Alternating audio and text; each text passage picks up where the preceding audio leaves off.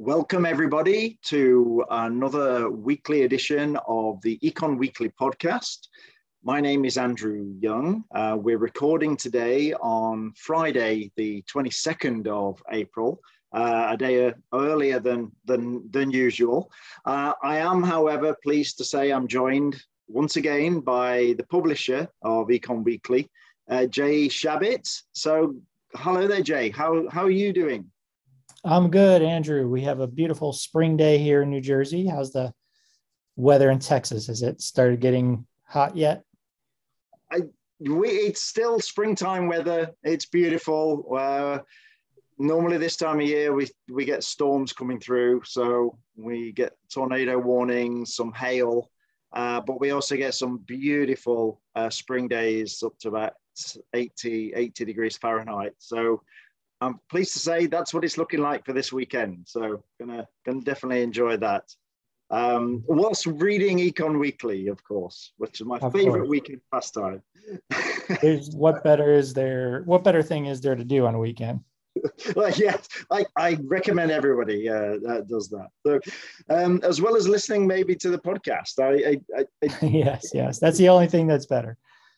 So so this week, Jay, um, I know uh, the economy and the Fed tries to keep you as busy as possible, uh, but uh, um, this week, in terms of the macro side, um, what news did we, uh, we we have that we're reporting on? Yeah, so we can start with the Fed. Uh, Jerome Powell, the chairman of the Fed, did uh, appear publicly this week, speaking at an IMF event and uh, more of the same, uh, making clear that inflation is the big devil on his radar, and the Fed is ready to attack that by any means necessary.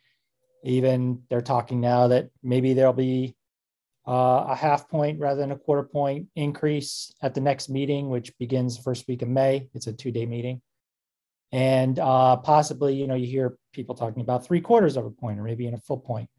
Um, and of course, interest rates, uh, we already had the Fed move a, a, quarter point at our last meeting, and that's really sent a shockwave through a lot of the uh, debt markets. It includes, you know, the bond market, treasury bonds have just absolutely um, just a lot of turmoil. Uh, bond bond prices have just been, you know, going way down, which is what happens when interest rates go up. And then, of course, in the mortgage market, which is tends to be long-term debt, often 30 years. That market is also kind of in upheaval now, where rates have gone. I think we spoke about this last week. Rates have gone, you know, up by by a few percentage points. We're now, well, I haven't seen the latest numbers, but we're now kind of approaching five percent on the mortgage. Again, still not high in historical context, but definitely slowing th- things down. There was uh, the National Association of Realtors had a couple of reports this week on you know, pending home sales, which are, you know, sales under contract and, and actual finalized home sales. And both were down month to month from February to March. So mm-hmm. clearly housing market is cooling off. Um, is there going to be, you know, are we talking, uh, you know, a housing bubble like we had in 2008? No, nobody's really, uh, nobody's really worried about that. Um, it's just a lot of different contexts. In fact, there's um, uh, Ben Carlson who does a podcast called Animal Spirits. Um, he has a blog as well. Uh, he he pointed to there's there's four reasons why he said the housing market is just not going to crash like 2008 style. So one is that there's just this big uh, growth in the millennial population. You know, people who are starting to form families and their sort of prime home buying years. So that kind of puts a floor under demand. Um, secondly, just housing inventory is so low that uh, the you know the there's just not that supply glut that you saw you know, during the last crisis. Number three, uh, a lot of people just don't want to sell because um, they're just locked into low interest rates. So people that got a mortgage, you know, at two or three percent, they're not really, you know, eager to sell. So there's not going to be this, you know, just flood of flood of sales activity that that hurts the market. And then his final point um, was that just household balance sheets remain very strong. So you know, there are a lot of people in the United States right now that can still afford a home if they want one. Um, housing prices are still high as we speak. So there's just a lot of, you know, people have a lot of um, asset value there, home equity. Um, so it's, yeah, so that's not, you know, there are plenty of things to worry about in the economy right now, uh, inflation being one of them. But another housing crash, probably not. Um, now, if you're a first-time home buyer, then you know you're in bad shape. But uh, yeah. yeah, that's that's not that's not one to worry about. Yeah, that okay. Yeah, it's, it's interesting, and I think it's all we sometimes need to remind ourselves. Obviously, we we talk a lot about interest rate and you know the potential of a three quarter percent increase uh, the top end of these speculative ideas. I mean that that does sound sound quite significant, but I mean we we have to remind ourselves why the Fed is doing this, and uh, you know inflation at eight eight percent um, is really the target that they're looking to address, uh, suggesting that the economy is overheating um, in in some regard, and you know those those supply constraints which are making prices higher, um, ca- causing issues for for the economy. Um, but uh, I I mean, interesting. There's so many. Uh, so many unintended consequences as well as the intended consequences that could result from from the Fed taking these macro decisions on the economy. Right. It is it is a pretty powerful bullet that you're firing at the economy when you raise interest rates. And, you know, in, in theory, it's going to help bring down inflation. Although, you know, inflation is shaped by a lot of other forces besides interest rates, including, as you mentioned, supply chains. So the Fed you know the fed might not have to do anything.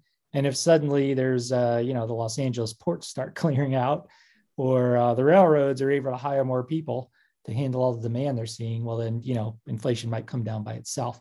But the fed as, as powell actually said at the imf event um, the fed can't rely on that happening anymore. They can't just wait and hope that supply chain will get supply chain you know things will get better so they, they just have to move to slow the economy. Now, the question is, is the economy slowing? So we're all looking for signs of that. Um, just uh, was it yesterday or today? Um, there was a new uh, S&P Global put out a purchasing managers index. It's just a survey of uh, you know people at companies that you know do a lot of purchasing. So it's they're they're they're people that you know have a they're at the center of the economy. They, they have they have a good view of what's going on. And the sort of takeaway was that um, so in April, the economy is clearly still very strong in terms of you know lots of hiring, lots of orders coming in from customers. It's uh, there, there's really not too many signs of that being a big problem, but they did mention that the pace of that is slowing a little bit. And this is again, it's just a survey, so it's you know it's not it's not like hard data here. But you know, people at these companies are saying that, yeah, you know, maybe um, we're maybe a little bit more pessimistic because we've had to raise prices so much, and the price, you know, and that's sticking. We're still getting people to buy, but we think that maybe you know, the longer this lasts, we keep having to raise prices. That you know, maybe this is going to hurt demand. Um, and there are some, yeah, service. I think they mentioned in the report that some service companies, especially, is distinct from the manufacturers, but uh, companies that provide services are seeing, you know, already seeing a little bit of a slowdown. So, you know, nothing, you know, nothing to be alarmed about yet, but definitely something to keep an eye on. Yes, indeed, something to keep an eye on, and and I guess we have the opportunity to do that at the moment with a lot of companies. Uh, we, we we're now deep into earnings reporting season uh, for the Q1 uh, earnings for the first first quarter of the year. I think we had some interesting ones uh, reporting this this week, uh, Jay. Um, one that's hit the headlines a lot is is is Netflix, and I think it was a little bit of a surprise that they reported to the market. Yeah, it, it was it was quite quite a quite a disaster actually. Um, they reported that their subscribers uh, actually shrank from uh, you know quarter to quarter and that was the first uh, decline really in you know in in, in memory. Uh, so that absolutely just tanked the stock price. And i think i think netflix is uh, i'm gonna have to look you know today but the latest i saw was that their um, their stock is down by more than any other in the s&p 500 so it's been a real uh, you know real um, and remember this was a stock and a company that was booming during the pandemic. Everybody was locked in their homes watching TV all day. Mm-hmm. And now it's kind of the opposite. People are maybe not watching so much TV. So the other, you know, there, there are other things at play here. Uh, one is that uh, there there may just be a bubble in streaming television, uh, streaming content, because you have so many companies. You know, all these big media companies have their own streaming products now. There is this big kind of you know um, fiasco at CNN where they put out this streaming paid streaming product and it lasted all but you know 30 seconds.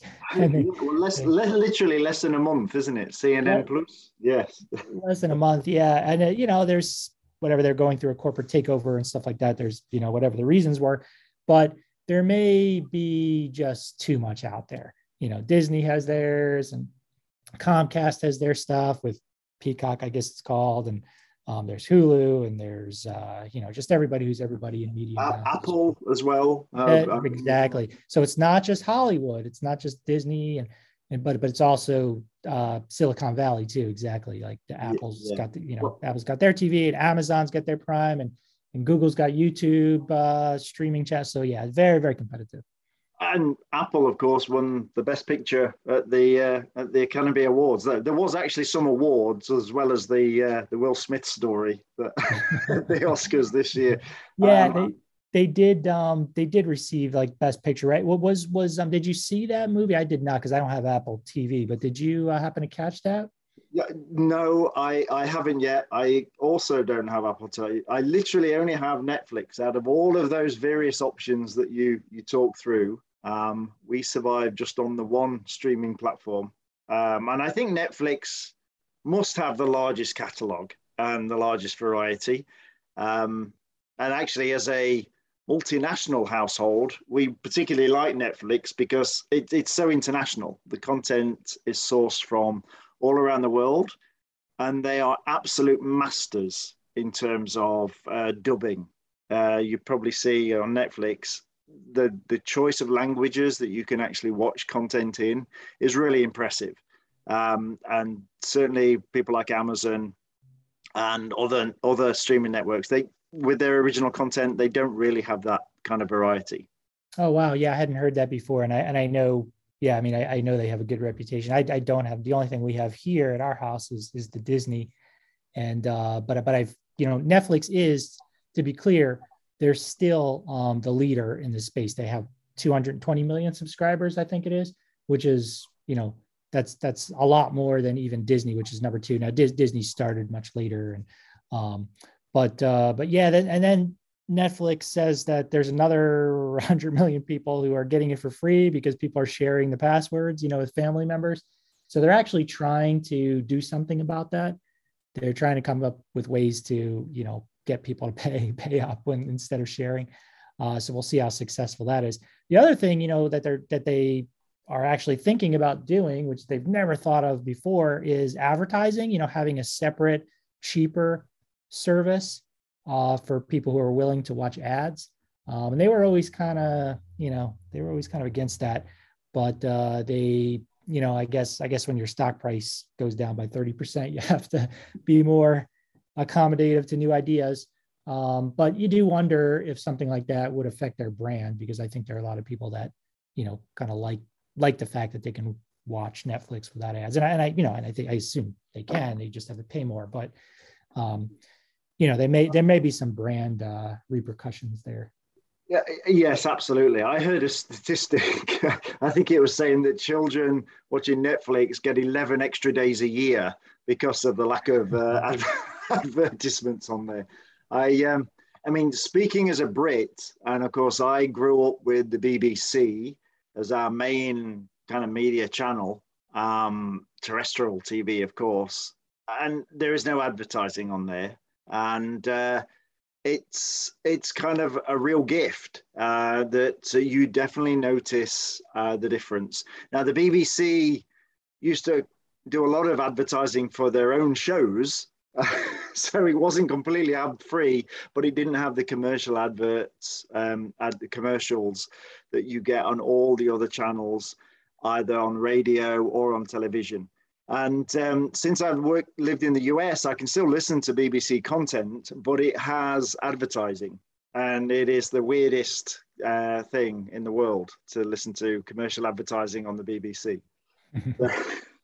right, right, and we have yeah, we have our you know our public television stations here, and it's kind of same thing. They they don't advertise, but they kind of do advertise. You know, there's uh, there's definitely sponsorships and things like that.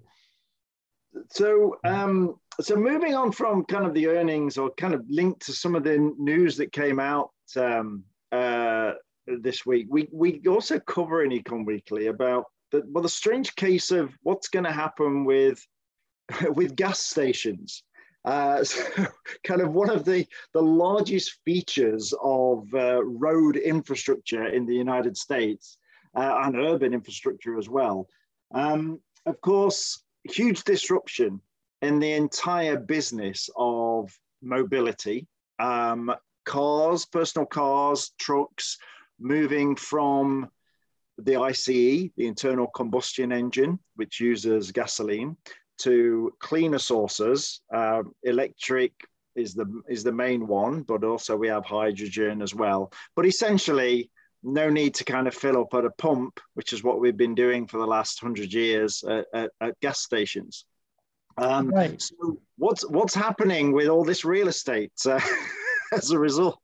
It kind of makes you wonder, yeah, if we're going to go through this big transition and what the uh, what our what our future future drives are going to look like. But um, yeah, this came to my attention uh, from uh, Vox's Recode is is um, website, uh, and they um, there's a journalist Rebecca Heilweil. I'm not sure if I'm saying her name right, but she uh, wrote a uh, story about this. You know how uh, the situation with gas stations and the almost existential crisis they, they might be facing as people drive electric cars, because you know some of the gas stations are they you know they are trying to provide charging stations. But a lot of, you know, if you own a Tesla or electric car, you, a lot of people just do that at home or there's a lot of these stations that are set up in shopping centers. I know we, you know, if you go to a, uh, I don't know, Costco or Panera Bread or something, you you'll go in the parking lot and you'll see, yeah, you'll see Tesla charging stations there. You won't see any gas stations. I mean, you won't see any actual like places to pump gas, but you'll see chargers. So you wonder now the the gas station business model is really interesting. Um, the it you don't these companies don't make money off selling gas. They make money off of selling stuff at their convenience stores typically. Um, and sometimes they have, you know, uh, they do maintenance and, you know, whatever, they have a garage on site. Is some of them, they, they, they're, they're different variations of the business model. But, you know, what's very typical is, yeah, someone go someone's on a road trip, they need some gas, they stop, they go into the convenience stores to use the restroom and they pick up a, you know they pick up a candy bar on the way out or a pack of cigarettes or whatever. Um, and that's that's really how these gas stations make their money. And they're typically franchised. So most are not owned by you know you might see an exxon mobil gas station but it's not really owned by exxon mobil they just license the brand. The owner will be typically a lot of immigrants get get involved in this business. Um, it's a you know it can be a very difficult business. It can be actually a very dangerous business. Um, there's a lot of a lot of crime uh, that happens uh, at gas stations. Long hours, unsociable hours. hours as well. Yeah, no, exactly. So yeah, so a lot of you know, it's it, it does tend to be something immigrants get into, uh, and um, you wonder if uh, you know how much longer the business model really has in in the age of uh, electric vehicles. Now, how fast electric vehicles will sort of be, come to dominate the highways, that's kind of a separate question. Um, te- among the, you know, we're in the thick of earnings season right now. So last night I was listening to Tesla's earnings call and they had a fantastic quarter. I mean, there's, they can sell a lot more cars than they're selling. and the, just the problem is they just can't get enough, you know, it's mm. the, the supply chains. It's, they can't get enough of the materials they need. The, you know, they've got a factory closure in Shanghai. They've done an amazing job considering all that. I mean, they managed to grow um, their sales by quite a lot. Uh, but definitely like demand exceeds supply uh, for electric vehicles right now. Um, and there's all these questions, you know, whether there'll be enough, you know, can will there be enough battery supply to support all the electric vehicles that are expected to be on the roads that that even you know government policies are expecting or, or kind of guiding um, the, the, the market to to go towards you know by by 2030 let's say uh, it's I don't know, like it's just the there's definitely question marks around that whether or not there's going to be enough you know whatever you need nickel and lithium uh, yeah. lithium yep yep. And yeah in fact elon musk during the call talked a lot about lithium. Uh, so yeah that's open open question. No I, it, it, it is indeed. And um, you know people just assume well clearly somebody in government has considered this in terms of moving to a uh, you know a non-carbon future uh, but that's not always the case. And uh, I think now there's this, people are seriously looking. I mean, the, the Biden administration last year issued a priority for different industries, and one of them was uh, electric battery production, uh, mm-hmm. which they're providing infrastructure and funding for. I think another one was semiconductors as well to ensure that supply chain could be secured, have more of a national um, kind of production there wherever possible, and less dependency on, let's say, let, you know, slightly more volatile um, markets uh, where these things are sourced from at the moment. Um, I, I, think just going back to the gas station um, point, I mean, what's interesting is that you mentioned the re- that you're, you're driving along and you stop because you need to use the restroom. Um, it doesn't matter what vehicle you, you, you're in, electric or gas, that that's physiological kind of requirement is still going to exist. So there's still going to be a requirement for somewhere for that convenience as well as the ability to buy drink and stock up on some some calories as well which which we need on these long journeys um, that, that it, may be the that may be the ace in their back pocket the bathroom maybe they they that's ultimately what saves them. Well, yeah, but if you're saying, you know, the petrol or the gas part of their business isn't where they make the money, in some ways it means okay, we can get rid of all the all that huge amount of space, the um, the you know, the I guess the, the flammable nature what we've got to store, and actually just go back to just being a you know grocery stroke convenience store. Um, might make it a you know a, quite a different different business model.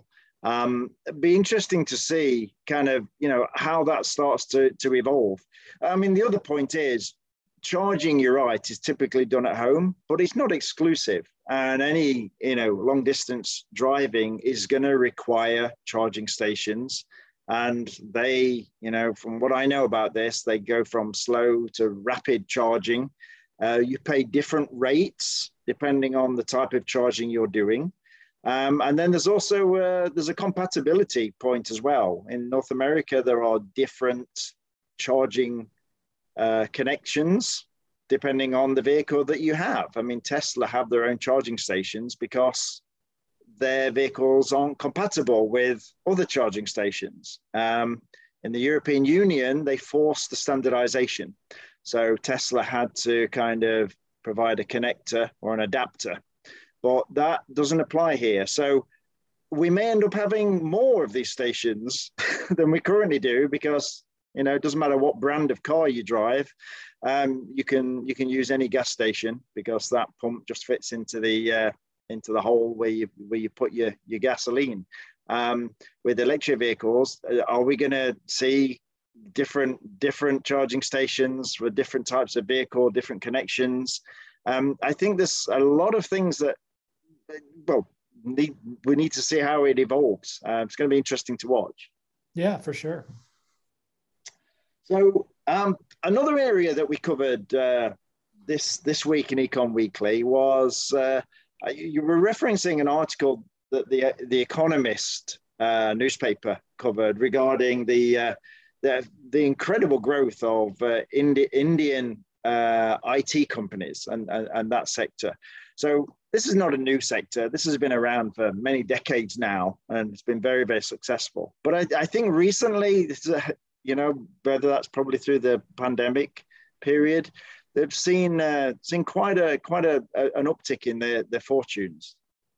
Right, right, and just to take a step back, so when we think about outsourcing, what what, what often comes to mind is how the United States over the last, you know, particularly since 2000, because that was the year, maybe it was 2001, that was the year that China joined the World Trade Organization and sort of started along its path to becoming essentially the factory to the world.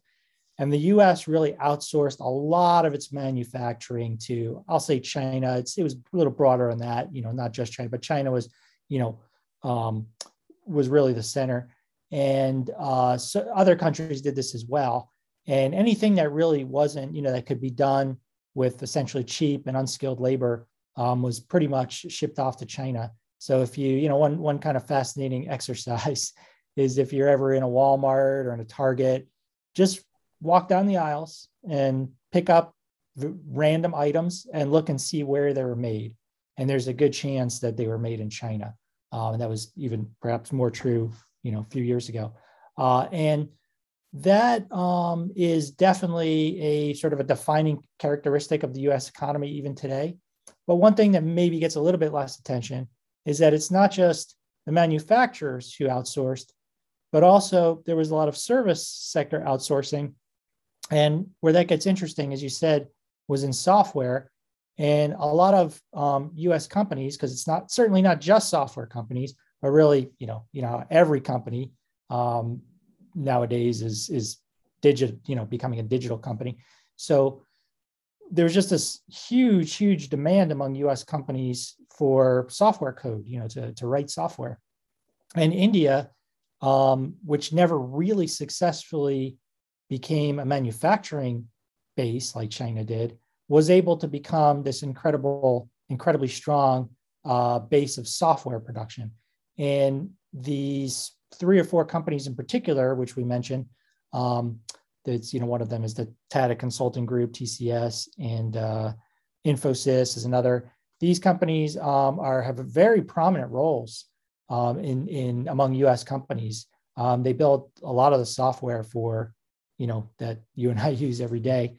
Um, and what's interesting, this as you I think you mentioned, the Economist uh, did a profile on their uh, you know current conditions for for these companies, and they've actually been getting a nice tailwind from the pandemic because they're helping to write the codes that make all these work from home software tools work, and they're helping to write the code for uh, you know just just all sorts of just as the economy changes, they have to companies have to adapt, and they're they're relying a lot on um, these Indian software um, engineers. And you know, they're, of course, the reason why U.S. companies do that is because it's cheaper. You know, the the they can the Indian software engineer is going to be less costly than doing that at home. But that's not the only reason. I mean, the, the quality is generally good, and also the um, it just the availability. I mean, there's just not enough software engineers to to meet the demand here at home among Amer- among you know native born American workers. Um, and in fact, as as the economist mentions, the um, a lot of these companies also have very large workforces in the U.S. as well. So I think is it TCS that's building a big uh, facility in Indianapolis, mm. um, and so they're yeah they're they're they're big employers here in the U.S. as well. Uh, yeah. But it's a yeah, it's a part of the economy that uh, yeah sometimes gets overlooked.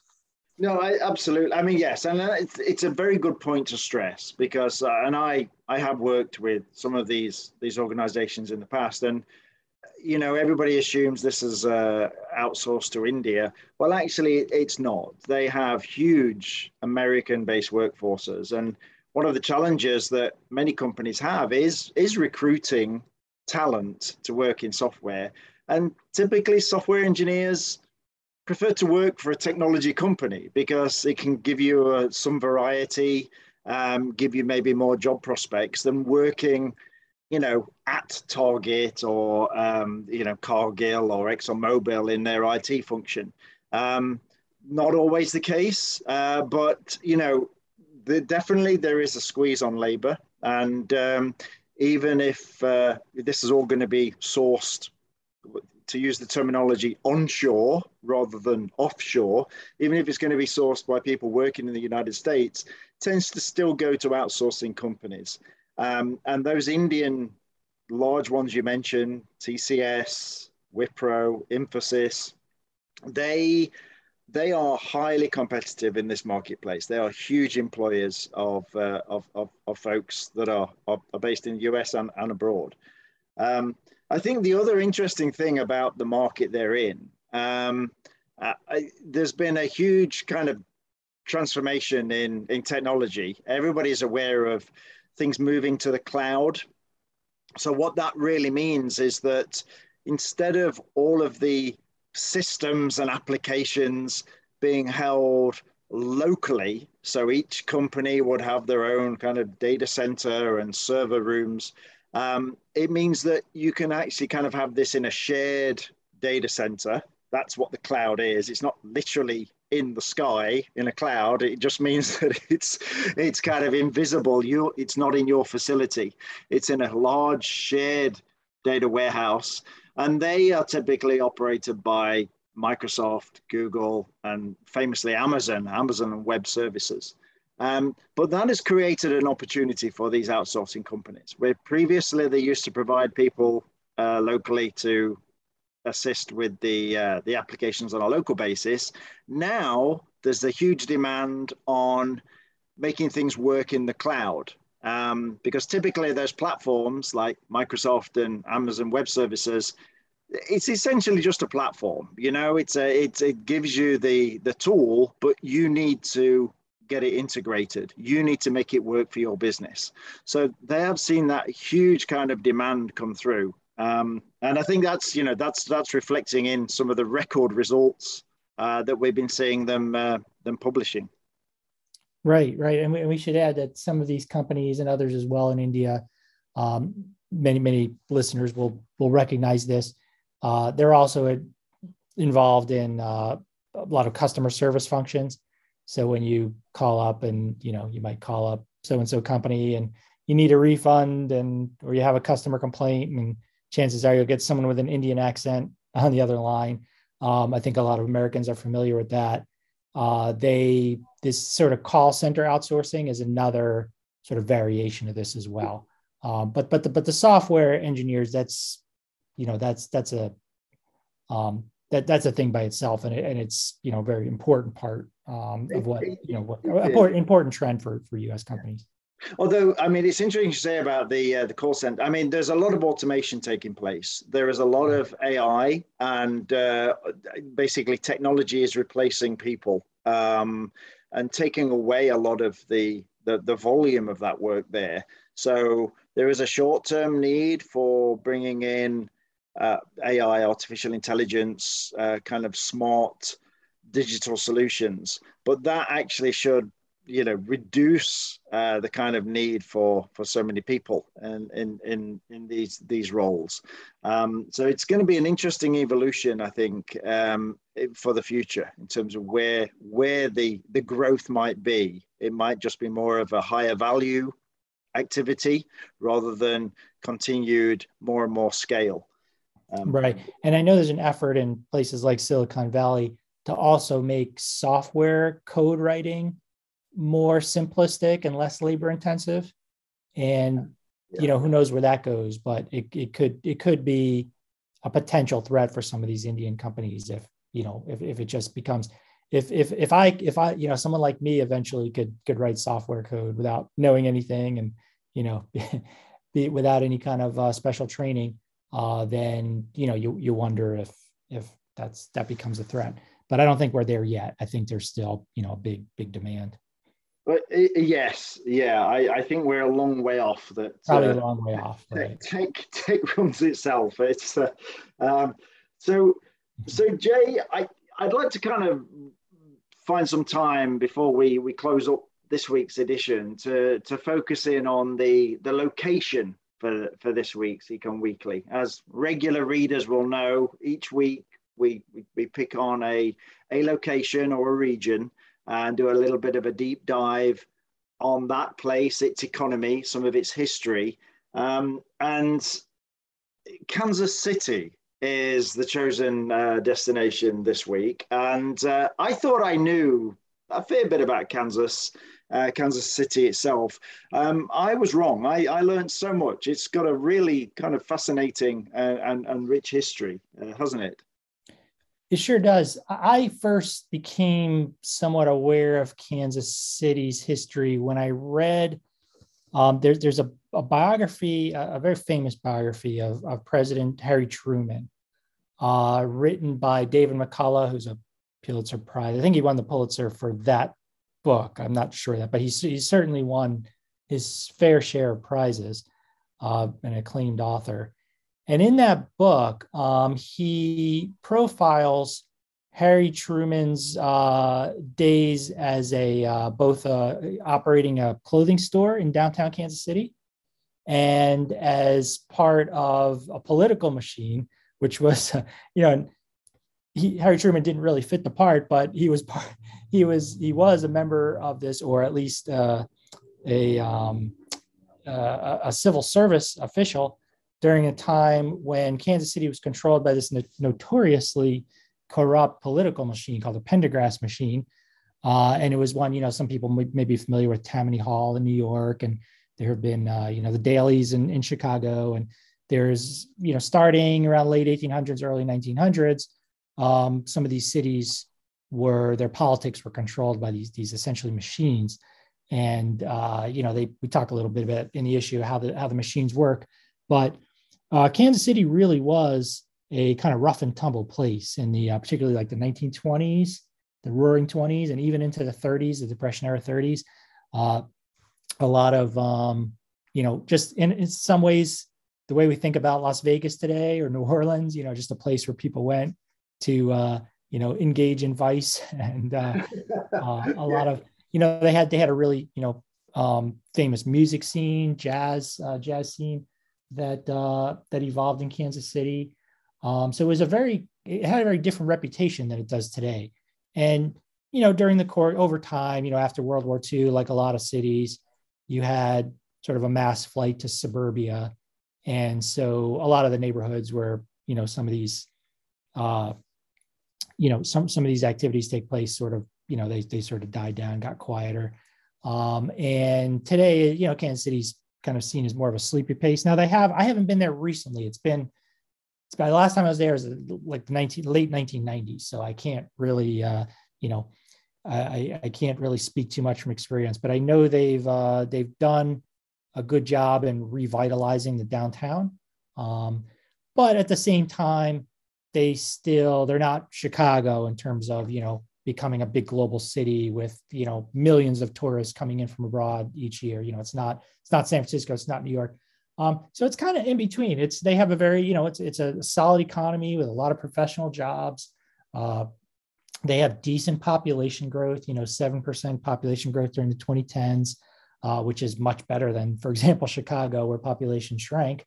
Uh, so it's so it's it's a good solid economy, but it's but it's also not you know one of these Sunbelt dynamo economies that we talk about at in Econ Weekly all the time. You know, the Austins, the Charlottes, the you know where you live. Uh, down in uh, down in Dallas, Andrew. Um, you know, it's it's not that either, um, but it's you know it's it's solid, and they have certain. Um, it's very very good because it's so centrally located. It's excellent for transportation, and that was originally why people first went there. Is because it happens to be you know along where two rivers meet, Missouri and uh, and uh, Kansas River. Did I say that right? Kansas River, and um, the eventually the railroads came. And today it's still very very in fact there's even a railroad that's named the kansas city southern railroad. Um, so it's i think the second busiest railroad market in the country after chicago. Um, so there's a lot of it like distribution and logistics activity there because of its centrality. Um, there's uh, you know of course as we talk about with pretty much every single place we profile um, a lot of healthcare uh, a lot of you know education jobs um, doesn't have, you know, one thing it doesn't have that some others, you know, some other cities of its size do. Doesn't have a state, you know, it's not the state capital of Kansas. Doesn't have a, like a huge university. So in that sense, it's lacking.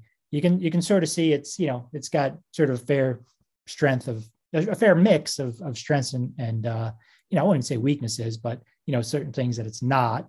Um, one interesting uh, fact here is that uh, Meta, which is you know you might better know it as Facebook. They um, they're building an 800 million dollar data center in Kansas City, so it's attracting some um, you know some some jobs like that or some uh, new infrastructure like that. Uh, and the final thing I'll just say about the, the economy there is that there are a lot of federal government jobs. Obviously, you know, Washington, D.C. is, is where you're going to have most of your federal jobs, but the, those jobs are also scattered around the country. You know, Denver's another place with a lot of federal government jobs. I'm not even talking about military. So this is just, you know, federal civilian jobs.